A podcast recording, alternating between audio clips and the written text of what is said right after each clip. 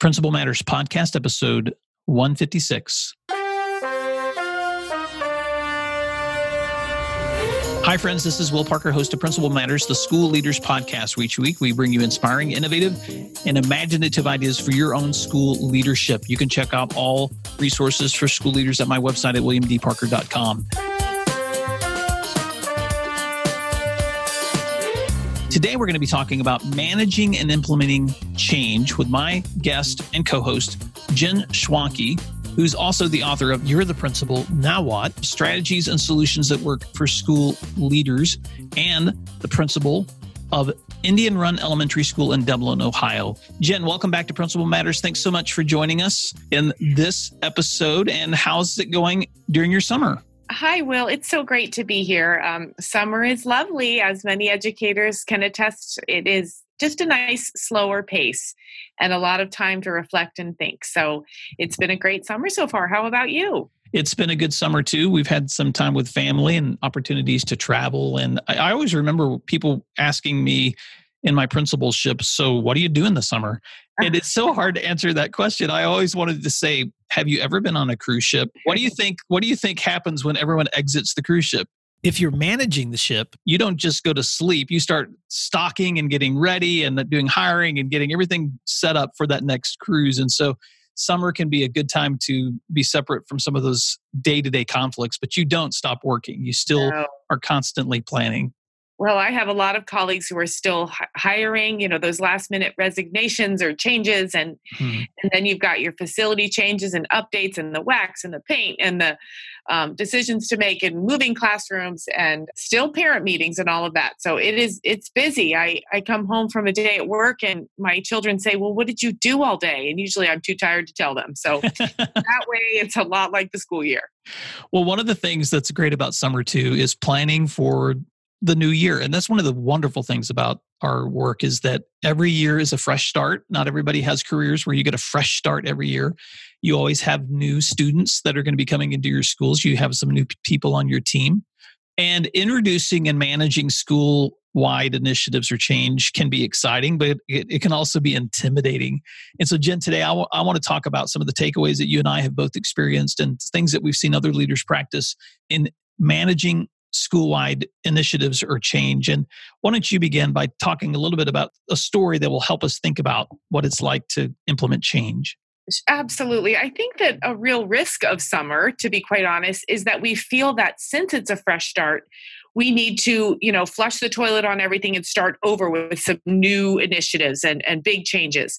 And I had a boss, she's actually transitioning now to a new district, but she was wonderful, smart, smart lady. And whenever the idea of a big change or a huge initiative would come up, I would see her kind of squirm a little and she would listen. And then eventually she'd say, okay, what problem are you actually trying to solve here?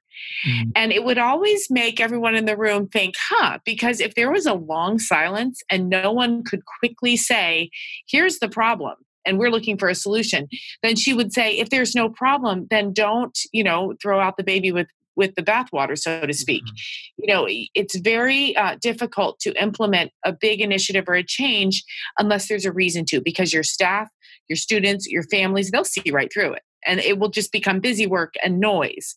So people need to know the why behind any kind of change. And that's something I really, really hang on to that I learned from, from her. Just what problem are you trying to solve? I love that. And also what I like about that too, it's, it's a good reminder that change should not be sudden. I mean, obviously there are some things that have to happen because there may be a situation in your building or you're aware of a situation that needs to be resolved, or there are there's data suggesting that you have certain kids that are struggling with specific areas that need to be addressed. But I, I like to remind school leaders, especially as you're coming out of the summer, one of the worst things you, you can actually do is to introduce too much change at the beginning of the school year. There's there's a dread among teachers when their principals come back from the summer of, oh no, what are we going to have to do now? And one of the things that I like to suggest to principals is if you are considering change, especially if you if you are already in a building, you're established, you've been leading a team, that conversation needs to start long before the beginning of that school year. In fact, I think ideally what I like to s- suggest is if you could start conversations on change the previous year, that's a better time to be having those conversations. Is you're identifying things that are challenges, is you're looking at things that need to change. How how can you do that far in advance? And and I know both of us have examples of, of that, Jen, but I'll just give a quick example. Several years ago in our school, we were identifying kids that were struggling with specific learning standards, and we knew that we needed to do more targeted remediation with kids. But instead of trying to come up with a quick fix right there, or even looking at other models that we could adapt, we spent an entire year having that conversation about what could we do this coming year so that we can begin to make those changes going into this year. And that by itself, by, by having those conversations long in advance, you are already helping people to create buy-in. You're giving them a sense of something that's getting ready to happen in the future. And together you can come up with a plan to implement versus just showing up at the beginning of a school year and saying, all right, here we go. Here's going to be the big change. I think there's a lot of anxiety from teachers in particular, but also, of course, parents and students at the beginning of a school year. And so if you invite them all to a staff meeting and say, welcome back, and then hit them with this, these are the ways it's going to be different, that really does uh, tear down a lot of trust. I think of it, the analogy I have is when you go on a long trip, all you want to do is come home and you want your sheets to smell the same and you want your dog to be glad to see you and you want the neighborhood to be in, intact. And if we have teachers come back from summer and everything is different and they have to completely wrap their mind around a whole new way of doing things, they're going to shut down and they're going to start their school year anxious. And that isn't good for anyone. So, you know, using your example, I like that you you thought about starting a year in advance. And I also say start small. Mm-hmm. What we're working on this summer is a different way to do discipline referrals. We have we have used a system that I would liken to bubblegum and scotch tape. You know, this kind of call the office or call somebody if you need them and send a kid, and it's just not working. So we're going to start with some, you know, some paper referrals or just some systems in place. We'll see how those work. We are not going to launch an entire database, and we're not going to require this and that. We're going to get a lot of feedback as we launch this change because we want to start small, see what doesn't work, and adjust as we go. And our big goal is don't make any teacher think there's one more thing, that they still have to do it the old way, and they're going to have to do something a new way too. I like that. And there's lots of ways that you can start small. So let's talk about that for just a minute in terms of just some specific ways that principals could start small with their teams. And, and one of those is by identifying people on your team who have strengths in a specific area. For instance, when we were looking at a new remediation schedule for the coming school year, I assembled people. I asked for feedback from people that were interested in helping lead that initiative, and pulling those like-minded people together who had good input, who were willing to look at models, were willing to share those models with other teachers, were willing to bring some ideas to the table. It was an initiative and an idea that became teacher-driven, not just school leadership-driven. And when you have ideas that become teacher-driven, then there's going to be a whole lot more buy-in from the people that are that are on your team. Well, and let me swing that back around to what problem are we trying to solve? Usually mm-hmm. the problem you're trying to solve is one that the teachers are living with. Mm-hmm. It's their problem that they're living with. And so to have them buy in into and say, this is going to make your work better. This is going to make you feel an immediate impact. Then that buy-in will really help to to make sure that it works in the end. Well, and let's address something else that I think is important too in managing change. And that's, I think, the importance of mindset. Whenever we travel to the mountains, my wife and I just came back from a trip to Colorado and had a great time with our with our kiddos. And Principal Matters listeners, some of you listened to my encore episode on why vacation matters. And we've just had a great vacation. But one of the things that we love to do is to hike mountains. And hiking mountains can be both exhilarating and grueling at the same time, because you know ahead of time what the map looks like, you know how long it's going to take. And that initial jump in when you've got all your gear and you've got your water and your snacks and the kids are excited can be exhilarating, because the beginning of the hike is always the most exciting part. But inevitably, when you start the climb and you hit the elevation and you hit the altitude, and, and that that trail becomes longer and longer. It gets harder and harder as you go. And you have to do something mentally in the middle of that hike, which is to remind yourself that what's at the top is worth all of the pain that you're now experiencing as you're going through this together. And I think sometimes leaders fail to look at change like climbing It's not something that's a quick fix. It's not something that's going to happen in a moment. It's not something that happens because you hand someone a piece of paper and a map. It is a journey. And so understanding what that journey is going to be like before you begin it helps you to navigate those different seasons that you're going to go through. Right. Well, and let's talk about a nice hike, a nice long hike. When you, um, I remember I hiked Mount Tallac in Lake Tahoe with my husband, and we got to the top and we had that exhilaration and we're like, this is it. And then we thought, oh, we got to go back down. So I would connect that to change in the sense that you have to then live with it. You have to, okay, what have we done? you know, and, and you have to have the endurance and really the long view. So we want to get up, we want to go through the emotional ups and downs of that part, and then we're going to get back down and we're going to do it together and we're going to have planned for this. And there will be times we're not sure where the trail is or what we should do next, but getting in it together. And that reminds me actually, Will, of a lot of your listeners have heard of Brene Brown. Mm-hmm. And recently I was listening to her audiobook from Rising Strong. And I won't, don't quote me here, but she was talking about the series of emotions that go into change and planning initiative um, adjustments. And she talked about how the second day is always the hardest in, say, a three-day uh, conference or meeting, because that's when it's really getting hard. That's when you're thinking about how this is going to look in practice and how we're going to get people's buy-in, how we're going to sustain it and endure the naysayers. And that's a that's a great book if people are looking to to think more about change, mm-hmm. because sometimes there are really hard days. And I think with, as a principal, it's easy to think, why did I even do this? Why, you know, all I want is for things to get better and nobody seems to be on in this with me. It can feel lonely and it can feel hard. And you think, well, you know what? I'll just go back to the old way. You know, that's what they they're complaining so much. Let's go back to the old way. And that's not the right answer. The right answer is keep climbing. Yeah. And so I think it's so important for a leader's mindset as you're stepping into any situation in leadership, especially if you're leading change, to go ahead and embrace the fact that it's going to be difficult, that there are going to be high emotions, that there's going to be some people that feel like this is too hard. There's going to be the whole gamut of those. And, and another book I would like to recommend is one by Britt Andretti called Wired to Resist. And she has a, another book called Wired for Change, which is about what happens in your brain when you're when you're learning. She did a second book called Wired to Resist, which was a study on what happens to your brain when it's confronted with change. And often those emotions that we face when we're stepping into change are not just emotions, they're also anatomical. There are actually things happening in your brain when you confront change that make you resist it. And so I think it's important for us to just embrace that. You know, you spoke about Brene Brown, and something I love to hear her say, Jen, is embrace the suck. You know, yes. if, you're, if you're stepping into a difficult situation and you know you need to stop and really grapple with what's happening here, learn to embrace the suck, which is kind of a West Point phrase for men and women who are, you know, stepping into a really grueling workout. You know, embrace the fact that it's going to be tough, and don't be surprised by the emotions that are that are part of that that are a part of the the difficulty that comes with change.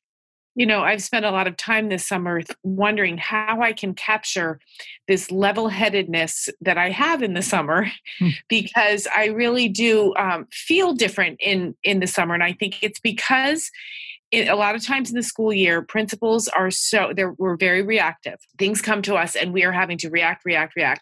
And then when things go badly, we feel, we take it personally and we go to the darkest place in the room. You know, I can't do this. This is terrible. I'm so tired. But what I am going to try and do in the future is kind of encapsulate what you just said about Brene Brown and embrace the suck. It's going to be hard. And especially as it relates to change and new initiatives, there's going to be people who say, I hate this. I hate this. But if you take what you've said about um, the wired to change or wired to resist, it helps because then you think this is all natural. It's biological. Mm-hmm. People don't like change because that's the way we're wired. Right. And so it's not that they don't like me or they don't like the school or they're just really, really negative. They're they're wired to have some kind of a resistance to this. Well, and another idea that's been helpful for me too is one that I was able to practice in that same initiative that I was talking about earlier. And it's the idea of, of beta testing. And I wish I could remember who to give this credit to, but I, I can't off the top of my head. But I remember hearing in some conversations on leadership and business entrepreneurship, the idea of, of beta testing a product or a service before you ever go fully launched. And I, and as I heard that, I thought, why why are we not doing that in school leadership? You know, we come up with these great ideas and these great initiatives, and we might implement school-wide, and then we get all kinds of pushback, and then we start tweaking at that point. And so one of the things that we tried to do the year that we were planning for this huge change in remediation schedule was, and we had gathered a team of advisors and teachers together, is I asked them to come up with some models that we could test. And so we took a couple of different models and we set a schedule in advance and told teachers and kids, hey, we're going to model this, this, this new schedule idea because this is something we're considering for next year. And we beta tested that on a couple of separate dates, did surveys, got feedback from participants. And there were a couple of things that happened in that that were helpful. Number one, we got to test the ideas before they were fully being implemented, which was good because we could see what that model looked like in action. And two, we got pushback just like you do when you implement fully.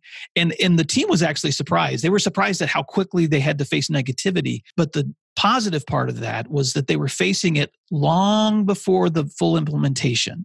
And so the same emotions that we would have had in full implementation were the same emotions we were getting in beta testing, but you had space between when you were going to implement and when you're going to fully implement. And so I think sometimes we underestimate the, the power of testing something before we fully implement, if you have the opportunity to do that. Well, and you mentioned, you know, a stakeholder, stakeholders and a team. I think what that does whenever you do some beta testing, um, we call it piloting a lot in our district. You know, I'm going to get a pilot group. We're going to see mm-hmm. how this works.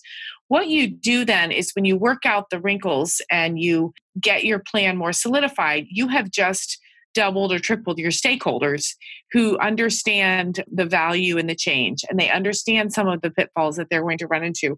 So they, then you have a group of people who not only have come up with the idea and the planning, but you have people who say, I've done it. Mm-hmm. And this is what I'm going to tell you the benefits are. And, you know, it's it goes back to the conversations principals never hear that happen in the hallways and the lounge. You want those conversations to be ones from your people who have lived it a little bit, lived a piece of it and said, no, guys, it, it's worth it. Let's get on board. That's where the real leadership is, is to get that beta testing with the people who can help communicate why it has value. Yeah. You know, Jen, I think you have to recognize where your strengths and weaknesses are too. And in the example that I've been giving, one of the things that I did in that situation too was I, I learned to step back and let that team of teachers take leadership. And so I remember the meeting that I was sitting in when they were brainstorming some of the things that they were going to be doing next. And I actually said to them, wow, we've done a lot of brainstorming. I'm going to skip the next meeting so that you guys can decide what implementation should look like. Because if I stay in this meeting, we're going to continue to dream and come up with more ideas. But if I can step out of this, I think you guys would probably be more productive because I'm a dreamer. But I had people on that team that their strengths were implementation. And so knowing what the strengths of the people are surrounding you is helpful too. Sometimes you've got people on your team that are amazingly skilled in technology, and they might be able to come up with something that you could do digitally. Um, they might be able to come up with something that you, you, you would never think about. And so I think it's important when you're implementing change to know what your role is, to know where your strengths are, but also to gather people around you that can carry that strength and carry that leadership because you don't want to do it alone. I love the step away concept. I'm actually the opposite, Will. I'm such a doer. I want a list. I want to know what the timeline is. I want to know what's going to happen. And I have learned to do, uh, to step away, but for the opposite reason that you have. I have said, okay, here's where we want to get, get in the end. Mm-hmm. But I'm going to have you meet for a couple of times and you're going to dream big. Mm-hmm. And you're going to think of things that I would never think of. Then I'll come back into this conversation and we'll get out the timeline and the calendars and we'll set those go. kind of dates. So it, it's exactly your point. What what are your strengths and where is it that you need to step away and let other people fly? Because especially when you've got a principal who really wants the change, teachers will look and say, okay, what do you want? Just tell me where you want it, what, what we need to do. And you don't want that because then you don't have, like you said, the beta testing and you don't have the stakeholders, you don't have your team. It also helps to sometimes change just looks flashy and new and exciting, you know, brand new. Let's, let's put this into place. But if you know your strengths, know your weaknesses, and know when to step away, then you'll give your team a chance to look at sustainability and how this can really, really be implemented well, in a way that will endure, in a way that will, you know, ten years from now, it will be part of the fiber of our school. It won't yeah. be new anymore. Yeah, I think that's important. And then here's another question, and this might be our final point, Jen, in today's episode, but if you are considering managing or implementing something new in your school, ask yourself this other important question. What is something that I can remove from the responsibility lists of my teachers or the school that can make room for this new thing? Because often where leaders create frustration and difficulty for their teams is they are introducing new ideas, trying to implement new change, but they've put so much responsibility on the people on their team, it, they fail to remove the things that may no longer be successful. And I, I think you have a story that you can tell us um, in your own experience about some of the things you're, you've grappled with in terms of, of change. Yeah, change, of course. Change is always difficult. I think one, one of the things that I have experienced not too long ago was we were going to completely eliminate Um, it, a field day that we had had for thirty-five years. And it was the exact same format. It had been for thirty-five years. And then one of the staff members had retired and we had a new person in and we were going to do it very, very differently.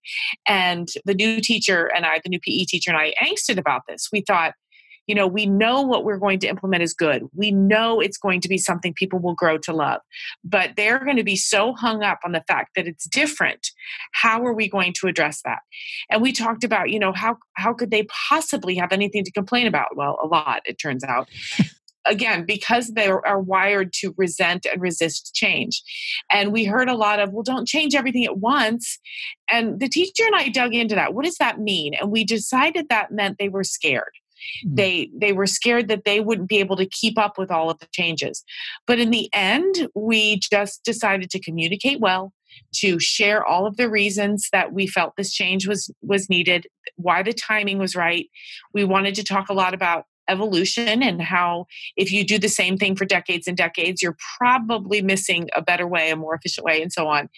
And we figured with the right communication and then to um, roll it out, we would, and in fact did, find that everybody found it such a relief. They were ready for the change and they were excited. And it was um, a whole different way of looking at this same event. The other thing we did too, and I would suggest this for principals whenever they want to eliminate something, flip the calendar.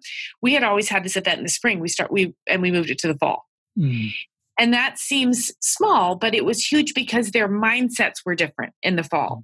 And they didn't have the exhaustion that they usually carried in May, which made this day such an event. Everybody was ready for it in September. So what by telling that story, I'm trying to wrap up a whole bunch of the comments that we've had, or the, the points that we've made today, is that um, there is resistance to change. Communication and stakeholders really do matter. Start slow, communicate well, and then look at sustainability and don't be afraid to make changes. Mm-hmm. Let me ask you one final question, Jen, before we wrap this up, because I know this is a question that some that a listener is going to have, which is what happens when I'm asked to implement something that I don't like? Because my district sometimes gives me change initiatives that maybe are not always the thing that I came up with or that my team came up with. So talk about that for a couple of minutes, because I know you've had to manage that in your right. leadership. I think particularly with people with big districts, sometimes initiatives come down and they are going to be implemented and we need to we need to do it. That's what we're paid to do. Mm-hmm. What I t- have tended to do in that situation, if I get a mandate from higher up, I will say, great, but can we start small? Mm-hmm. Can I start with a small group? Can I just pilot it first? Mm-hmm. And you know, I think ten times out of ten, the answer has been, yeah, sure. Just so that you're looking at how this can be implemented into your school. Then you gather some people that you know will understand. Sometimes we just got to do things we don't want to do. You get those people, you implement it, and then you can give feedback to your supervisors about things that you might want to do differently. And it might turn out that you love it, or it might turn out that it fizzles. A lot of times initiatives are, you know, a flash in the pan and they will go away, but you are paid to be a soldier sometimes. And I think you've got to implement it as best you can with a great attitude. That's great feedback. And something else I would add to that too, when you're talking to because often district leadership will invest a lot of resources in their principals for a new change, maybe take you to a conference, maybe bring in a P D person. And I, I like to ask the question, when can I take some of my teachers to this training? Because if we're going to implement this, I need them to buy in too. And so don't be afraid to ask for the resources that your teachers need for buy-in as well. And in the former district that I served, there have been growing numbers of teachers every year that had been invited to the P D that the district had once just taken principals to. And I believe that that's because they've they've begun to see that when teachers can buy into these ideas, when they can get the additional professional development, it's going to work a lot better at the building level with teacher buy-in than it's going to work with simply a principal who comes in with an idea and says, this is something we have to do. I know that we could continue a longer conversation about managing school-wide initiatives and change. But Principal Matters listeners, I hope that these takeaways have been helpful for you. As you think about going into your new school year, slow down. Ask yourself the question, is this change necessary? Surround yourself with other people who are strong leaders too on your team so that you're not carrying change alone. Ask for feedback from your stakeholders. Embrace the fact that it's going to be difficult, and then look far down the road so that you can anticipate the steps, the small steps that are going to need to happen on that hiking journey that you take with change so that by the time you reach the peak or the end goal for your change, you've been able to do it with a team, not dragging people along, but leading people along. So thank you so much, Jen, for today's conversation. And Principal Matters listeners, thank you for the work that you're doing, because what you do matters. Thanks, everyone. We'll see you next time. If you'd like other free resources like this one, you can check out all my posts at william d parker dot com.